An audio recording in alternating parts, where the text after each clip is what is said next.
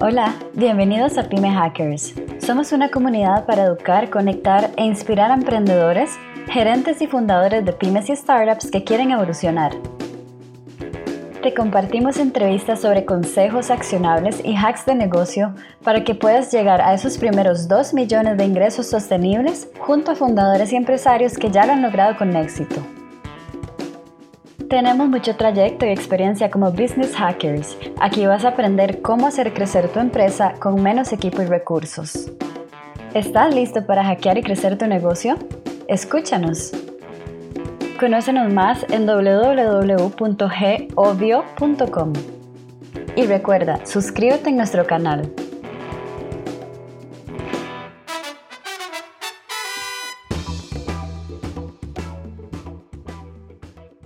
Bienvenidos a un episodio más de Pyme Hackers. Hoy vamos a tocar un tema súper interesante, súper, súper interesante, que a muchos les va a parecer un dolor de cabeza cuando se ponen a ver todo el orden que tienen que tener y lo que tienen que comenzar a hacer. Pero que verdaderamente te abre las puertas en mil y un formas si verdaderamente piensas en esto del día uno. Y esto viene siendo la parte de acomodo crediticio, verificación de riesgos. De nuevo, para los emprendedores pensar siempre desde que construyo tener esta organización para eventualmente ser victorioso cuando me analizan o cuando busco crédito, etc. Pero para aquellos gerentes de pymes que igual forman parte de la, audiencia, que están en el mundo de retail, están en el mundo de banca, o están en el mundo financiero, o están en cualquier mundo que tenga una compra o una venta alta, de una alta facturación, que tengan que evaluar riesgos de esta negociación, creo que van a disfrutar mucho el episodio. Con nosotros soy Joaquín Rivera, Joaquín nos va a conversar un poco, bueno, primero que nada de su empresa. Vamos a hablar bastante del tema, de nuevo, de análisis de riesgo y crediticios. Y de nuevo va a haber mucho para ambas partes, para el tema pyme y para el tema emprendedor. ¿Cómo estás, Joaquín? Hola, Steven. Bien, gracias. Gracias por invitarme y, y un gusto estar aquí con ustedes. No, no, más bien muchas gracias por estar acá y por habernos aceptado la invitación. Joaquín, coméntanos un poco primero de tu empresa para ubicarnos todos en este camino eh, específico y después comenzamos una conversación que tengo mil y un preguntas que te quiero hacer. Buenísimo, Steven, gracias. Eh, nosotros somos Kikoya, eh, nos encuentra como kikoya.io o IO en, en internet. nosotros somos una institución enfocada 100% en tecnología y nuestro logo dice Kikoya Smooth Journeys, Smart Decisions. Esto quiere decir que nos enfocamos en dos cosas, en construir experiencias smooth, experiencias amigables para toda persona que está solicitando un producto financiero, ¿no? Y Smart Decisions ayudamos a instituciones financieras a evaluar de manera inteligente y automatizada el riesgo de aquella persona que le está pidiendo un producto financiero. Somos catalogados como una fintech, ¿no? Eh, de alguna manera, pero nosotros no somos proveedores de los recursos. Nosotros no damos el crédito directamente, somos habilitadores de quienes dan los recursos. Somos una tecnología para habilitar la solicitud y la aprobación de un crédito. Tenemos la capacidad, y con eso termino, de manejar desde la captura de un lead, desde que un lead llega a solicitar un crédito, hasta la firma de un contrato en un dispositivo móvil de forma automatizada, todo en un módulo tipo Legos, ¿no? Yo puedo cambiar el orden de los Legos, eh, quitar el, el, Lego amarillo, adelantar el, el, Lego azul, y el Lego amarillo es una consulta del buro de crédito, y el Lego amarillo es una relación de identidad, ¿no? A grandes rasgos esto hacemos, Steven, nosotros. Joaquín, ahora, esto está súper interesante, y comencemos entonces por la parte PyME. Coméntame entonces quiénes, quiénes son tus clientes hoy, porque primero que nada, bueno, ahorita que estábamos en el icebreaker, esto es algo que nunca la gente ve, pero siempre conversamos un poquito antes. Me mencionabas el hecho de, o sea, claramente el, mundo financiero, el mundo de banca, etcétera, etcétera. Pero tocaste varios temas en el mundo de retail, en el mundo de una venta de un carro, en el mundo de diferentes puntos en donde quizás la gente no entiende que sí, también se usan este tipo de tecnologías. Entonces, ¿Quién, ¿Quién podría ser tu cliente y cómo se beneficia? Y, si puedes tener tres, cuatro casos, específicamente cómo se puede beneficiar de ese caso, me interesaría mucho escuchar. Sí, lo voy a contar, son los famosos buyer persona, ¿no? el, perfil de la persona que, te quiere comprar. ¿no? Eh, nuestro buyer persona típico, y es el más importante, es una institución financiera mediana que viene operando de una manera tradicional, que viene eh, tramitando créditos en papel y lápiz y el análisis de crédito es totalmente subjetivo, ¿no? Eh, y, lo evalúa adivinando y sospechando que Steven me va a pagar o no me va a pagar un día. Que sabe que hay una revolución, una evolución del sector financiero allá afuera en sentido tecnológico y de la que no está siendo parte y que siente que todos los días se está quedando fuera, ¿no? Ese es el buyer persona típico para nosotros. Alguien que quiere ser parte de esta dinámica pero no tiene los recursos, no sabe por dónde dar el primer paso y entonces nos contrata a nosotros para a través de nuestra plataforma, construir toda su plataforma tecnológica para dar servicio a sus solicitantes de crédito. Ese Bayer Persona, para resumir, es una institución financiera tradicional, pero que tiene la ambición de no ser tradicional, que tiene un management que quiere ir para adelante, que quiere competir en, el sector digital, perdón, que quiere competir digitalmente en el sector financiero, ¿no? Ese es el Bayer Persona 1, ¿no? Em, si quieres, ahora regreso a contarte un poco más de cada uno. Déjame contarte em, de un par más, ¿no? Para, para, para irlos encuadrando, en como me lo pediste es alguien que es nativo fintech, ¿no? Es, es, un lender que quiere ser el día cero, quiere ser una fintech y quiere competir con las fintechs y quiere ser un proveedor de créditos, quiere vender créditos, quiere colocar créditos, siendo fintech el día cero. Ellos no quieren ser tradicional, nunca han sido tradicional, ellos no tienen nada, aquí están empezando desde cero, están constituyendo su lender en línea y nos utilizan a nosotros como un habilitador de esto, porque con nosotros pueden construir desde una landing page con un simulador de crédito hasta la firma de un contrato en un dispositivo móvil, ¿no? Mm. Em, esos tienen sus particularidades también, ¿no? Y el tercero de ellos, hay cosas muy interesantes de instituciones que son más retailers que nos contratan para evaluar si la venta o la renta de un servicio, sobre todo, se debería de dar o no, para evaluar el riesgo de Steven. Por ejemplo, alguien, tenemos clientes muy interesantes, sin decir el nombre específico de ellos por confidencialidad, pero alguien que tiene un montón de propiedades, tiene un montón de propiedades, renta departamentos en la Ciudad de México y antes de dejar que Steven ocupe ese, ese departamento, quiere hacer una evaluación de riesgo. Al final de cuentas es un crédito el departamento. Con la gran diferencia que no solo si tú te portas mal y eres un mal sujeto de crédito, probablemente no me pagues, pero si yo te dejé entrar a mi casa y vives en ella, probablemente no te salgas y eso es bastante riesgoso, ¿no? Entonces, ahí el valor que agregamos nosotros para evaluar si Steven es una persona con un X nivel de riesgo, exponencia su valor, ¿no? Em, y esto es análogo a temas de seguros, em, e-commerce, ¿no? Hay muchos temas de e-commerce donde antes de em, conocerte o de proveerte un servicio, nos conocimos en, un, en, una página de clasificados o en un matchmaker en Internet, pero antes de conocernos o yo hacerte un envío de un servicio, quiero saber quién eres. Esa validación de tu riesgo la hacemos nosotros también. Yo diría que ese es el tercer buyer persona, el retail, ¿no? El retailer, ¿no? No sé si lo expliqué bien, Steven. No, total. Y alguna duda de estos tres. No, más bien, incluso, que, creo que igual lo comentaste eh, en, su inicio, que era el punto de incluso una, una, una ah, plataforma o, o, una empresa SaaS que tenga que, por cuestiones de la única forma de lograr esa firma de un contrato, tenga que ser un contrato de un millón de dólares, pero distribuido en pagos mensuales o en pagos trimestrales, en donde te voy a dar el servicio, voy a hacer toda la integración, toda la implementación upfront, pero me vas a estar pagando por mucho tiempo, pero quizás no, no, eres un logo tan reconocido, entonces quiero analizar si verdaderamente vale la pena meternos en este negocio. Me imagino que eso también puede ser un cliente tuyo, ¿no? Es un excelente ejemplo. Y, y, tenemos algo similar en membresías, ¿no? Eh, eh, eh, en membresías de 200, 300 dólares. Un cliente que maneja membresías y que hace esto, ¿no? nos utiliza para evaluar si te va a dar el servicio de esa, de esa membresía, porque al final es una cuenta que tú difieres a pagos. Es un crédito, ¿no? A, final de cuentas. Okay. Y, cada uno de estos buyer personas que, describimos, pues tiene comportamientos muy distintos, ¿no? El, el, el primer buyer persona tiene la necesidad de vencer miedos, romper paradigmas, eh, cambiar su propio statu quo y migrar a una tendencia eh, nueva que no que desconoce. Y esos presentan barreras de entradas tremendas, pero es un aprendizaje brutal para ellos y para nosotros. El que nace fintech es alguien con toda la ambición y con toda la agresividad, pero con cero experiencia en el manejo de un negocio. Y entonces, cuando tú tienes una plataforma que ya tiene, está preconfigurada, digamos, con ciertos assets, es mucho más fácil, es más rápido resolver las dudas que no sabías, incluso que tenías el día cero. Y el retailer es un, es un, es un segmento que nos ha costado más trabajo entrar porque no es natural, ¿no? Típicamente es muy obvio el si me compran, vendo, pero no necesariamente, ¿no? O sea, un, un, hack hablando de este tema muy importante es no necesariamente estás obligado y deberías de venderle a todo mundo sin saber a quién le estás vendiendo, sobre todo si tu modelo de negocio y si tu modelo de monetización no implica una monetización automática y condicionada, ¿no? Si no es esto, y si tú le apuestas al, al, a confianza que le tienes a la otra parte, yo sugeriría no venderle a todo el mundo, ¿no? Hacer un muy buen análisis de tus clientes. Es mejor tener menos clientes, es muy obvio lo que voy a decir, pero es mejor tener pocos clientes que se portan bien y que están ahí a largo plazo y que van a responderte económicamente hablando, que tener una cartera vencida del 80%. Eso no te sirve de nada, no vas a poder escalar así, ¿no? O sea, ni, ninguna otra institución va a apostar en tu compañía si tu cartera está tan poco sana. Total. Es lo que yo digo. Total, total. Ah, esto es algo interesante y, aquí va, va, quizás el primer tip del, del, de la sesión de hoy y en este caso de mi parte. hemos estado viendo, claramente los que conocen un poco el Grupo Obvio, Pyme Hackers, Pyme Hackers pertenece al Grupo Obvio, Grupo Obvio tiene una empresa que se llama GoSell. Y en GoSell nosotros nos dedicamos justamente a ayudar a empresas a crecer. Pero para llegar a ellas, claramente hay que hablar con muchas empresas, prospectar, entender qué hacen para ver a quién le podemos ayudar y a quién no.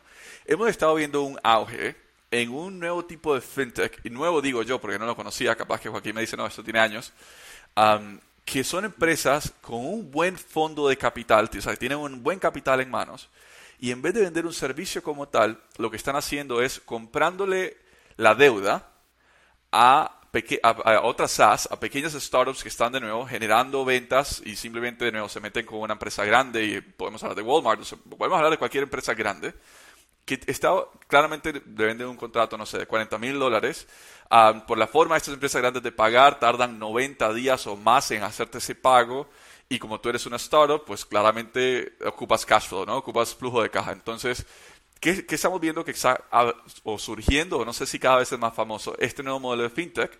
Que va donde esa startup le dice, ok, mira, tú tienes un contrato con vela con cualquier, cualquier empresa, te va a tardar 90 días en pagar o 180 días o lo que diga el contrato, yo te puedo comprar, es decir, te pago en lo que ellos te deben, pero a un descuento. Y yo les cobro a ellos después. Entonces, por ejemplo, digamos que tu empresa vendió un contrato de 40 mil dólares, pero te urge el efectivo porque es la única forma de que una startup siga creciendo.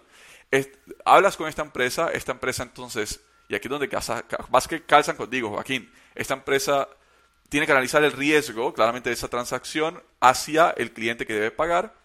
Le da, digamos que 35 mil dólares o le compra la deuda por 35 mil dólares a, la pequeña startup y va y le cobra 40 mil dólares, que era el contrato ideal, a Falabella o cualquier otra empresa grande.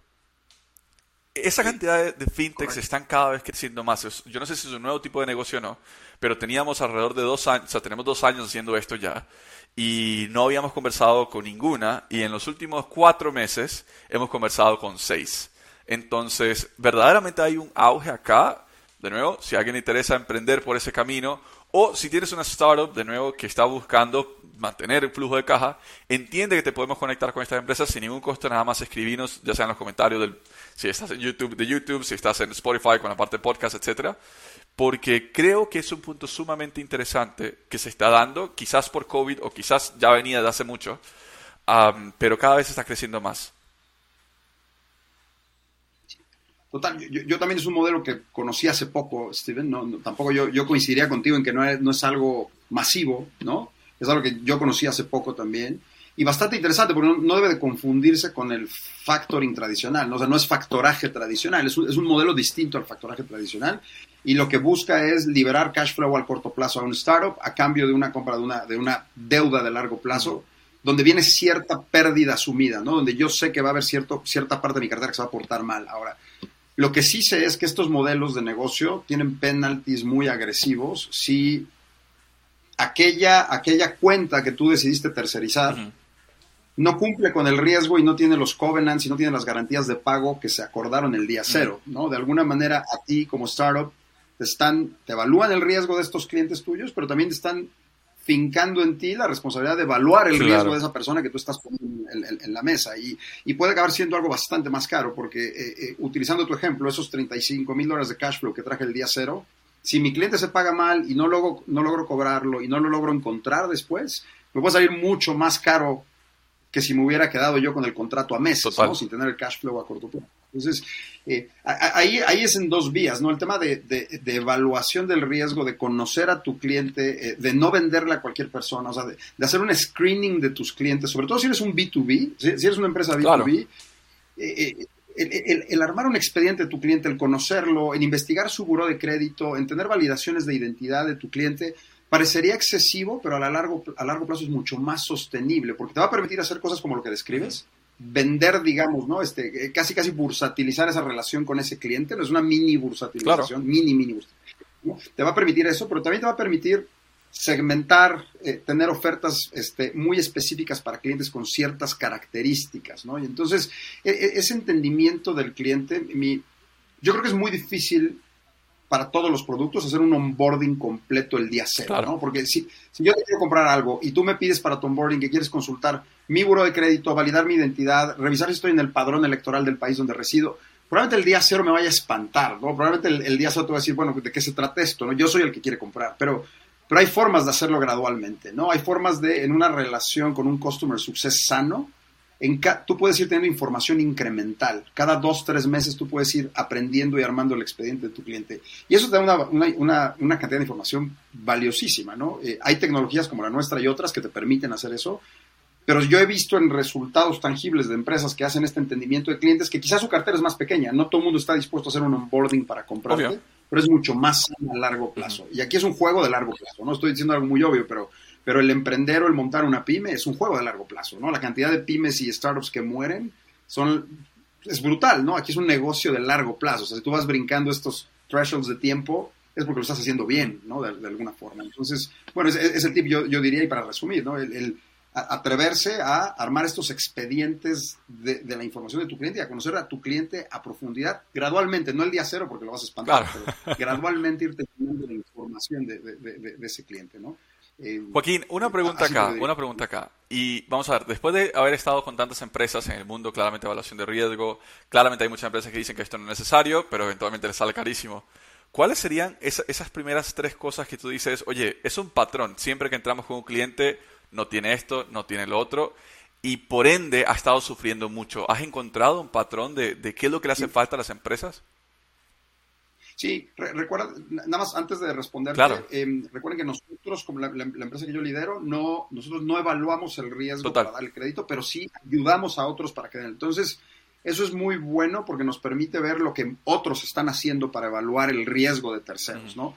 Eh, ¿Qué es un patrón? El orden. Eso es lo que yo primero te diría y a lo mejor es súper genérico y, es, demasiado amplio lo que estoy diciendo, pero es increíble el poco orden que tiene una pyme, sobre todo, a la hora de tramitar un crédito o a la hora de eh, llenar un expediente para eh, solicitar un servicio, ¿no? Es, increíble. el lo platicábamos en el icebreaker al principio, ¿no? El, un gran hack que yo sugeriría, un gran tip que yo diría es genera un data room de tu pyme, de tu startup el día cero. O sea, el primer mes que te has constituido, arma un data room, investiga lo que es un data room en, Google, hay mil formas de, hacerlo y de almacenarlo y ve teniendo un orden obsesivo, ¿no? Talk de tus contratos, tu contabilidad, eh, notas de crédito, cualquier cosa que parezca irrelevante, eventualmente lo va a hacer.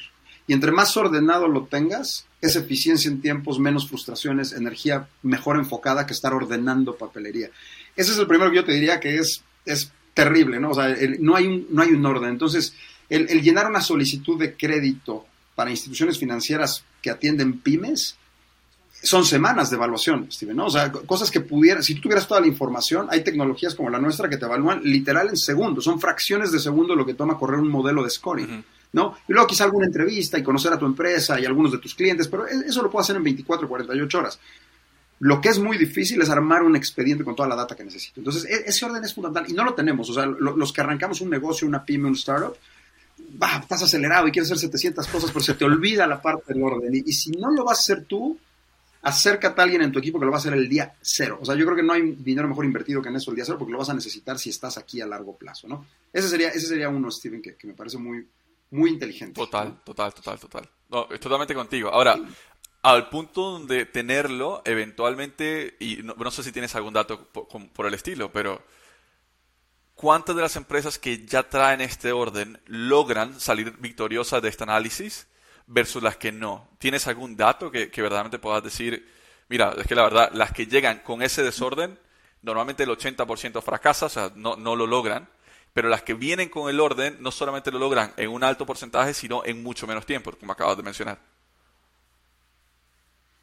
Yo te diría que con una vez que, déjame regresarme en el funnel un paso atrás, ¿no? Yo, diría del total de los que lo intentan a los que terminan una solicitud completa, que es un paso antes de lo que tú mencionas, es bajísimo. Es decir, un prospecto de crédito, alguien que tiene la intención de tramitar un crédito, versus a quien realmente es evaluado, probablemente es uno de cada diez, ¿no? Es decir, diez de nuestras pymes que llegamos, oye, yo quiero un crédito, perfecto, este es mi proceso de onboarding para conocerte y evaluarte, muy probablemente se pudiera reducir a una, una y media de cada diez que realmente acaban juntando toda la información en tiempo y forma.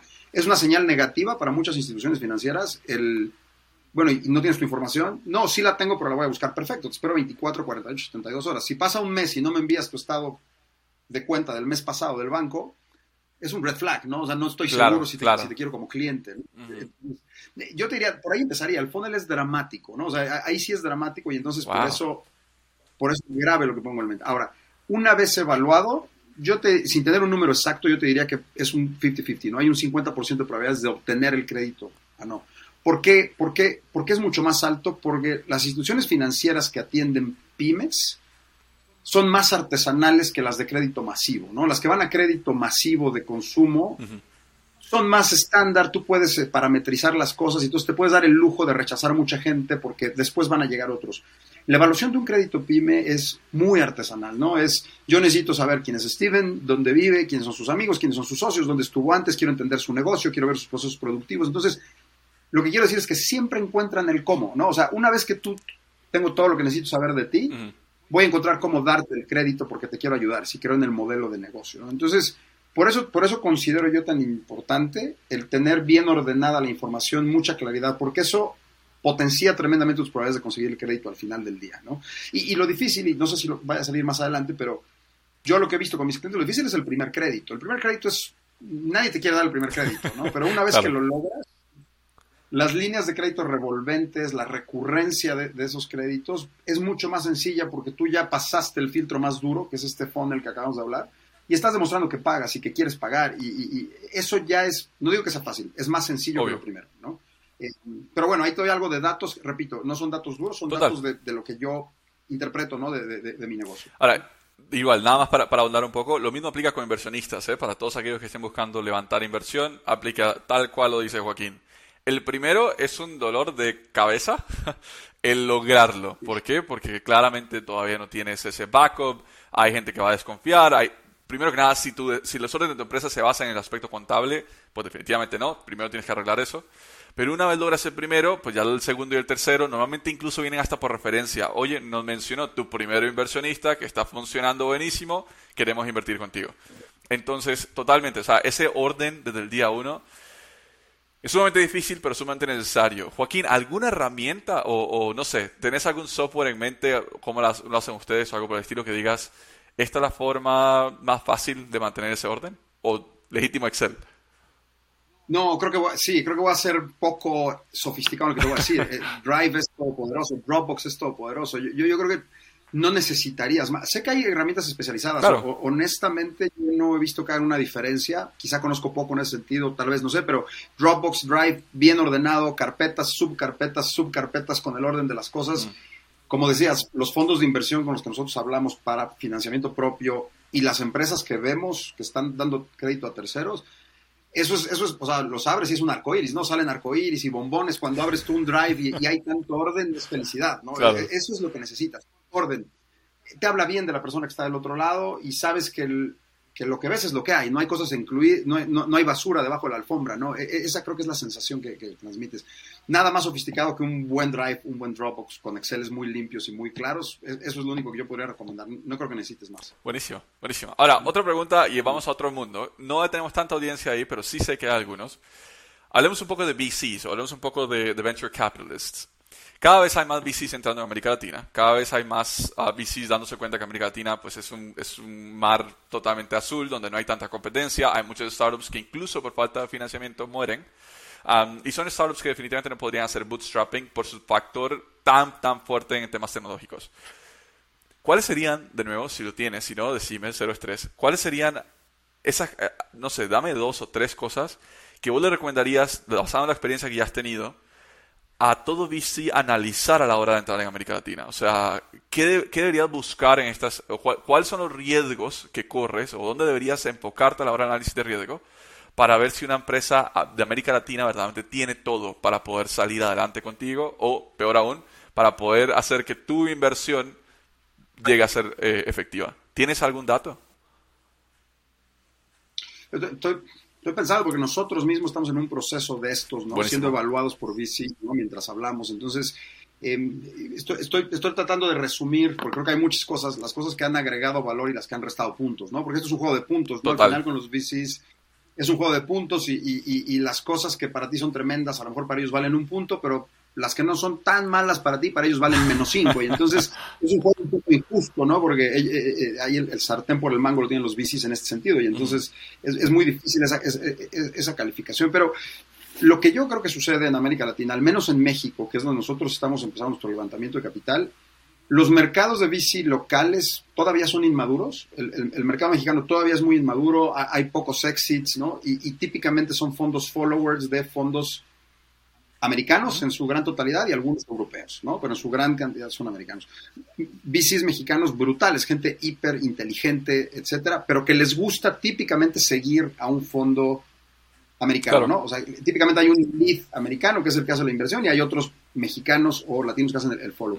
No en todos los casos, nada más, lo digo en algunos. Ahora, lo que yo he visto que aprecia un fondo extranjero en un mexicano es que tú puedas transmitir confianza y profesionalismo y transparencia y honestidad. O sea, que, hay, que existe una reputación que te precede en el sentido de que hay gente que puede hablar bien de ti y de que tú no tienes por ahí algo de eh, un, muertito en el closet, decimos, ¿no? En México. O sea, que no hay que tengas que esconder, que tú eres una persona de negocios profesional, eh, transparente, que, que, hace las cosas bien por la derecha. Y eso se gana con mucha honestidad. Creo que cuando tú eres honesto en explicar tu negocio, tus fallas, tu, ¿no? tus propios errores, lo toman bien, tienen miedo, ¿no? Los fondos americanos cada vez menos, como tú lo dices, hay mucha agresividad para entrar al mercado mexicano y, al mercado latino, pero tienen miedo, no saben con quién se están metiendo, no conocen. Entonces, esa transmitir ese profesionalismo parece menor y parece algo muy obvio, pero no, no, no, no, yo diría que es el primer paso, ese, ese rapport con la persona que está del otro lado y, y, mostrar tus credenciales como un profesional, me parece que es lo, lo, lo, lo primero. Por eso, por eso lo que yo cuidaría es mucho cuidado en tu historia, en tu track record de con quién te peleas, si por ganar una cuenta mm. fuiste agresivo y engañaste a alguien por ganar una facturación este mes, porque todo eso flota, eventualmente mm. eso sale y cuando uno de estos fondos hace un due diligence, es un dolor, o sea, ellos van a conocer hasta tu, puede exagerar, pero hasta tu computadora y entonces tienes que ser muy cuidadoso de, de, de, tu historia, ¿no? Y porque, porque ellos van a investigar, o sea, ese es su dinero y lo van a poner en ti si les transmites confianza. Creo que todos lo dicen y les interesa el modelo, pero les interesa la gente. La verdad es que les interesa saber que tú no vas a utilizar su dinero para irte a Cancún tres semanas y luego regresar, ¿no? Vas a transmitir ese profesionalismo, ¿no? Entonces, yo es lo único que diría, ten mucho cuidado en hoy, si estás pensando en levantar VC, en, cuidar lo que estás haciendo. O sea, esos pequeños wins a la mala te van a explotar eventualmente, ¿no? O sea, cuando, llegues a esta etapa. Eh, eh, eh, eso, eso yo diría que es algo que, nos ha funcionado a, nosotros sin, duda. ¿no? Perfecto. Y para todos aquellos que no quieran levantar VC y quieran meterse en el mundo de bootstrapping, nos tienen algo justamente para poderles ayudar, que eso es lo que hacemos. pero buenísimo con eso. Y, yo, si me dejas dale, dale. comentarte.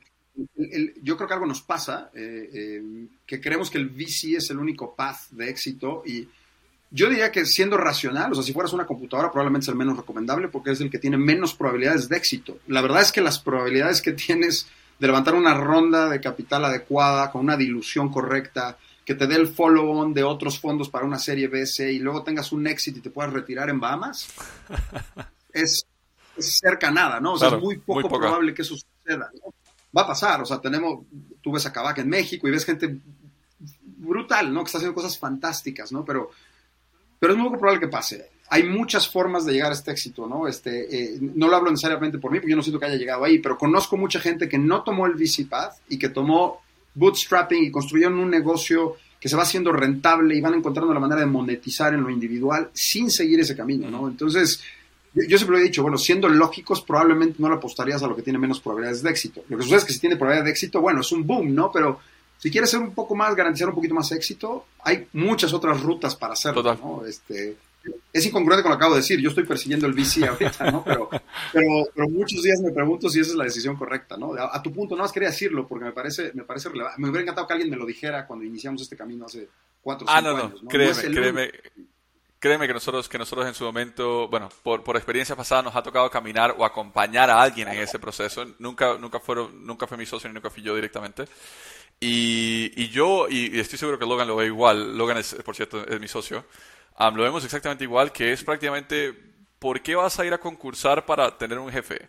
O sea, es, es tu negocio, tú, tú, lo hiciste, lo hiciste con una idea, con una visión, te, sabes cuál es el ritmo que te gusta, ahora, ¿cuál es el canje? Bueno, el canje es que los primeros meses, si lo haces bien y lo haces de forma organizada y disciplinada, los primeros meses sí vas a sufrir un poco. ¿Por qué? Porque no hay dinero para pagarte tu propio salario, no hay un montón de cosas. Entonces sí, en ese momento el VC uno dice, sí, pues claro, me tengo que pagar, tengo que comer. Buenísimo. Hay otras formas, por cierto, tener un day job y tener tu emprendimiento manejando al mismo tiempo, se puede, 100%. Ahora, ese es el canje que haces, pero cuando tomas un VC, y no tengo nada en contra de los VCs, de hecho nos han buscado algunos por otra, otra empresa que tenemos, eh, los tenemos en alto porque no, nos, no, nos, no queremos meternos en esa relación, pero por ende no, no tengo nada en contra de ellos. Pero ¿por qué contratar? O sea, primero que nada, ¿por qué concursar por contratar a tu jefe? O sea, dime, y siguiendo tu línea lógica, dime en qué línea lógica tú dices, oye, yo puse todo el esfuerzo, me he sacrificado toda la vida, etcétera, etcétera, he llegado hasta acá y ahora voy a contratar a mi jefe. Ah, eh, ¿cuál, era el riesgo? ¿Cuál fue el beneficio? ¿Me, explico? Ahí yo, si me permite, Steven. Adelante, no, no, hablemos yo tengo la suerte de tener en nuestro cap table a tres fondos de, capital de riesgo. Buenísimo.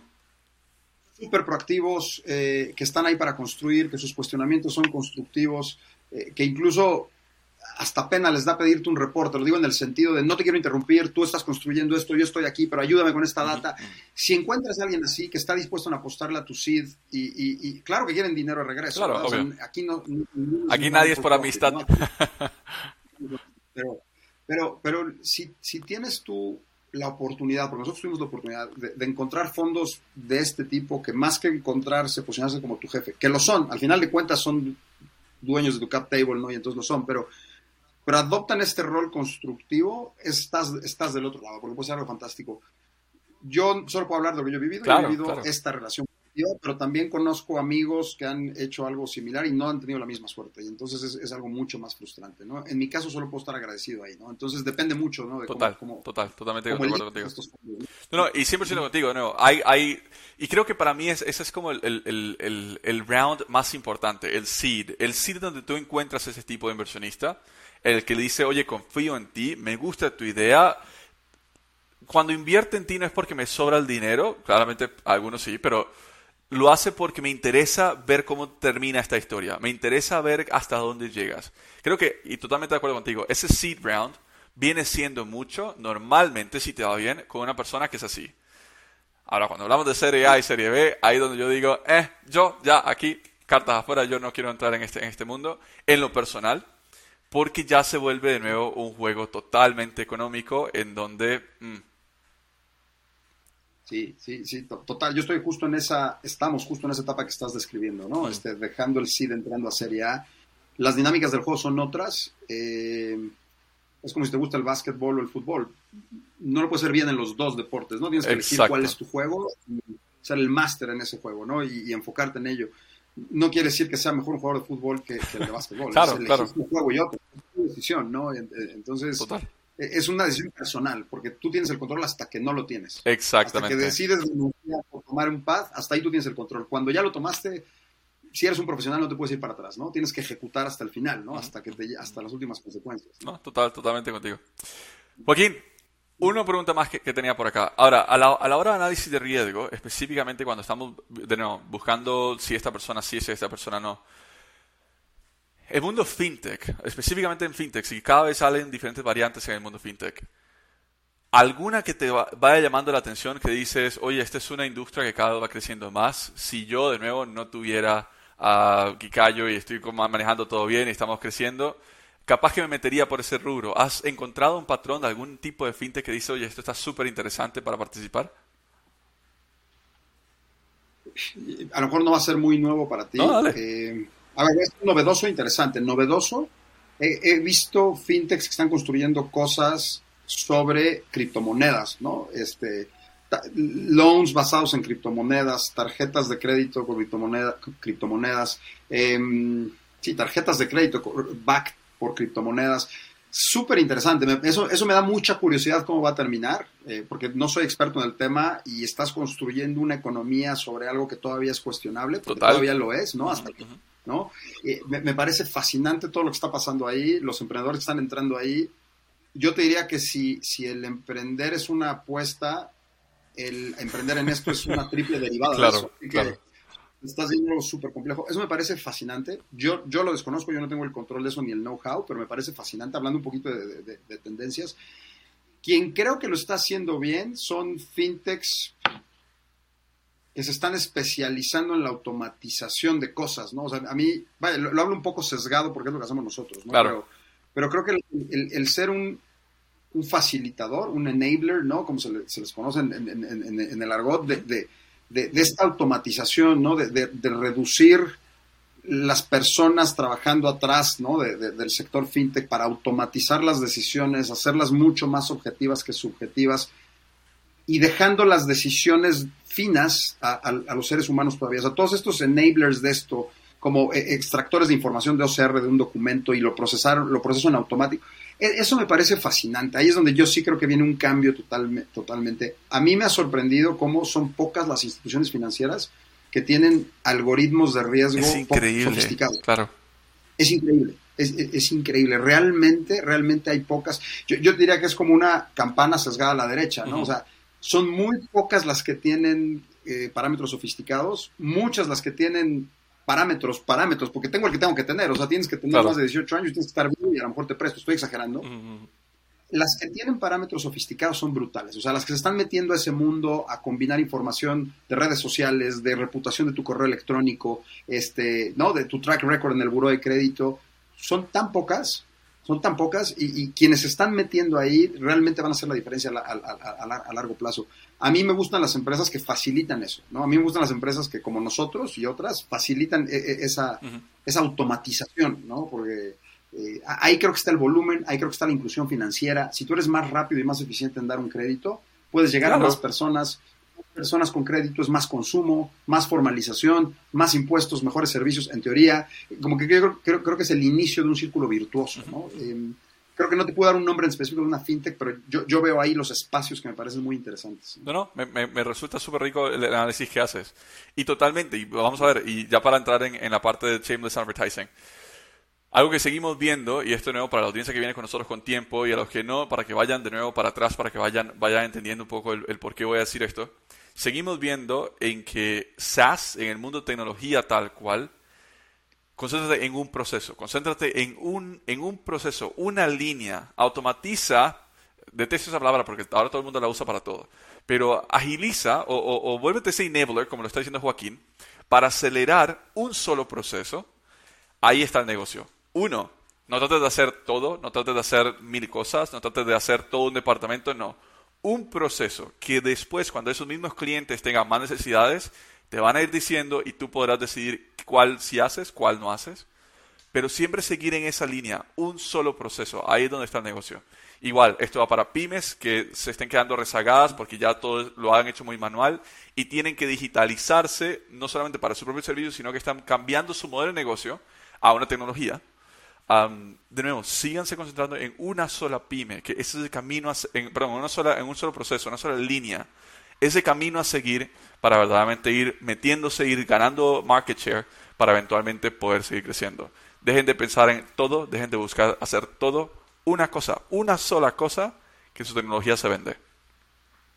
Puedo, si, me dejas, Steven, completar, em, si, si yo regresara seis años cuando fundamos Kikoya y alguien me hubiera dicho, tienes que enfocarte esto, que en una cosa, haz bien una cosa y lo demás va a venir de forma orgánica, hubiera sido creo que el mejor consejo que alguien me hubiera dado.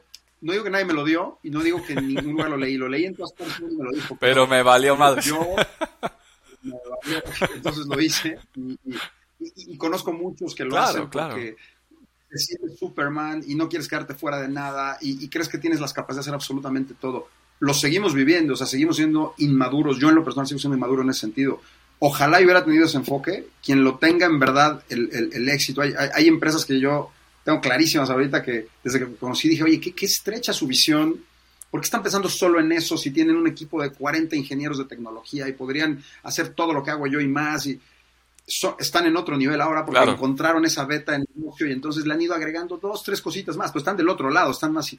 Y luego hay tecnologías mucho más robustas, más amplias que nosotros, que hoy lo somos, porque hoy cubrimos un espectro de servicios brutal, pero que es más difícil escalar. Te vas convirtiendo en un elefante con, más complejidad, ¿no? Y, eh, eh, eh, eso que acabas de decir me, me, encantaría haberle puesto atención en su momento, porque sí me lo dijeron, pero hoy ya no hay marcha atrás.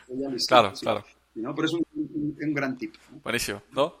Listo, Joaquín, entremos en los 30 segundos Shameless Advertising. Vamos a ver cómo funciona esto. ¿Dónde te encuentran? ¿Dónde te buscan? ¿Tu empresa? Tira un pitch de 10 segundos, de 30 segundos para que la gente verdaderamente que está buscando esto, que por cierto, tiene todo el sentido ¿eh? para estas empresas en el mundo del retail de automóviles, en el mundo del retail de leasing, de maquinaria médica incluso, que en, América Latina está comenzando a crecer mucho. O sea, clínicas odontológicas que están haciendo leasing sobre eh, máquinas de rayos X. Claramente, todo el sistema eh, financiero. Creo que tiene mucho sentido lo que Joaquín está proponiendo acá. De nuevo, vale la pena que lo conversen con él. Así que, Shameless Advertising, Joaquín, 30 segundos son tuyos. Gracias, Steven. Cualquier relación comercial que implique una relación a largo plazo entre el que compra y el que vende y que implique una evaluación del comprador por parte del vendedor, cualquiera, el crédito es el mejor ejemplo de esas, ¿no? hay alguien queriendo comprar, hay alguien evaluando venderte. Cualquier tipo de relación análoga, como todas las que mencionó Steven, hay fricciones naturales. Siempre hay fricciones porque yo quiero comprar y tú no me quieres vender siempre y yo no necesariamente sé si te quiero vender porque no sé cómo te vas a portar en el futuro. Hay fricciones que son inherentes a esa relación, siempre las va a haber.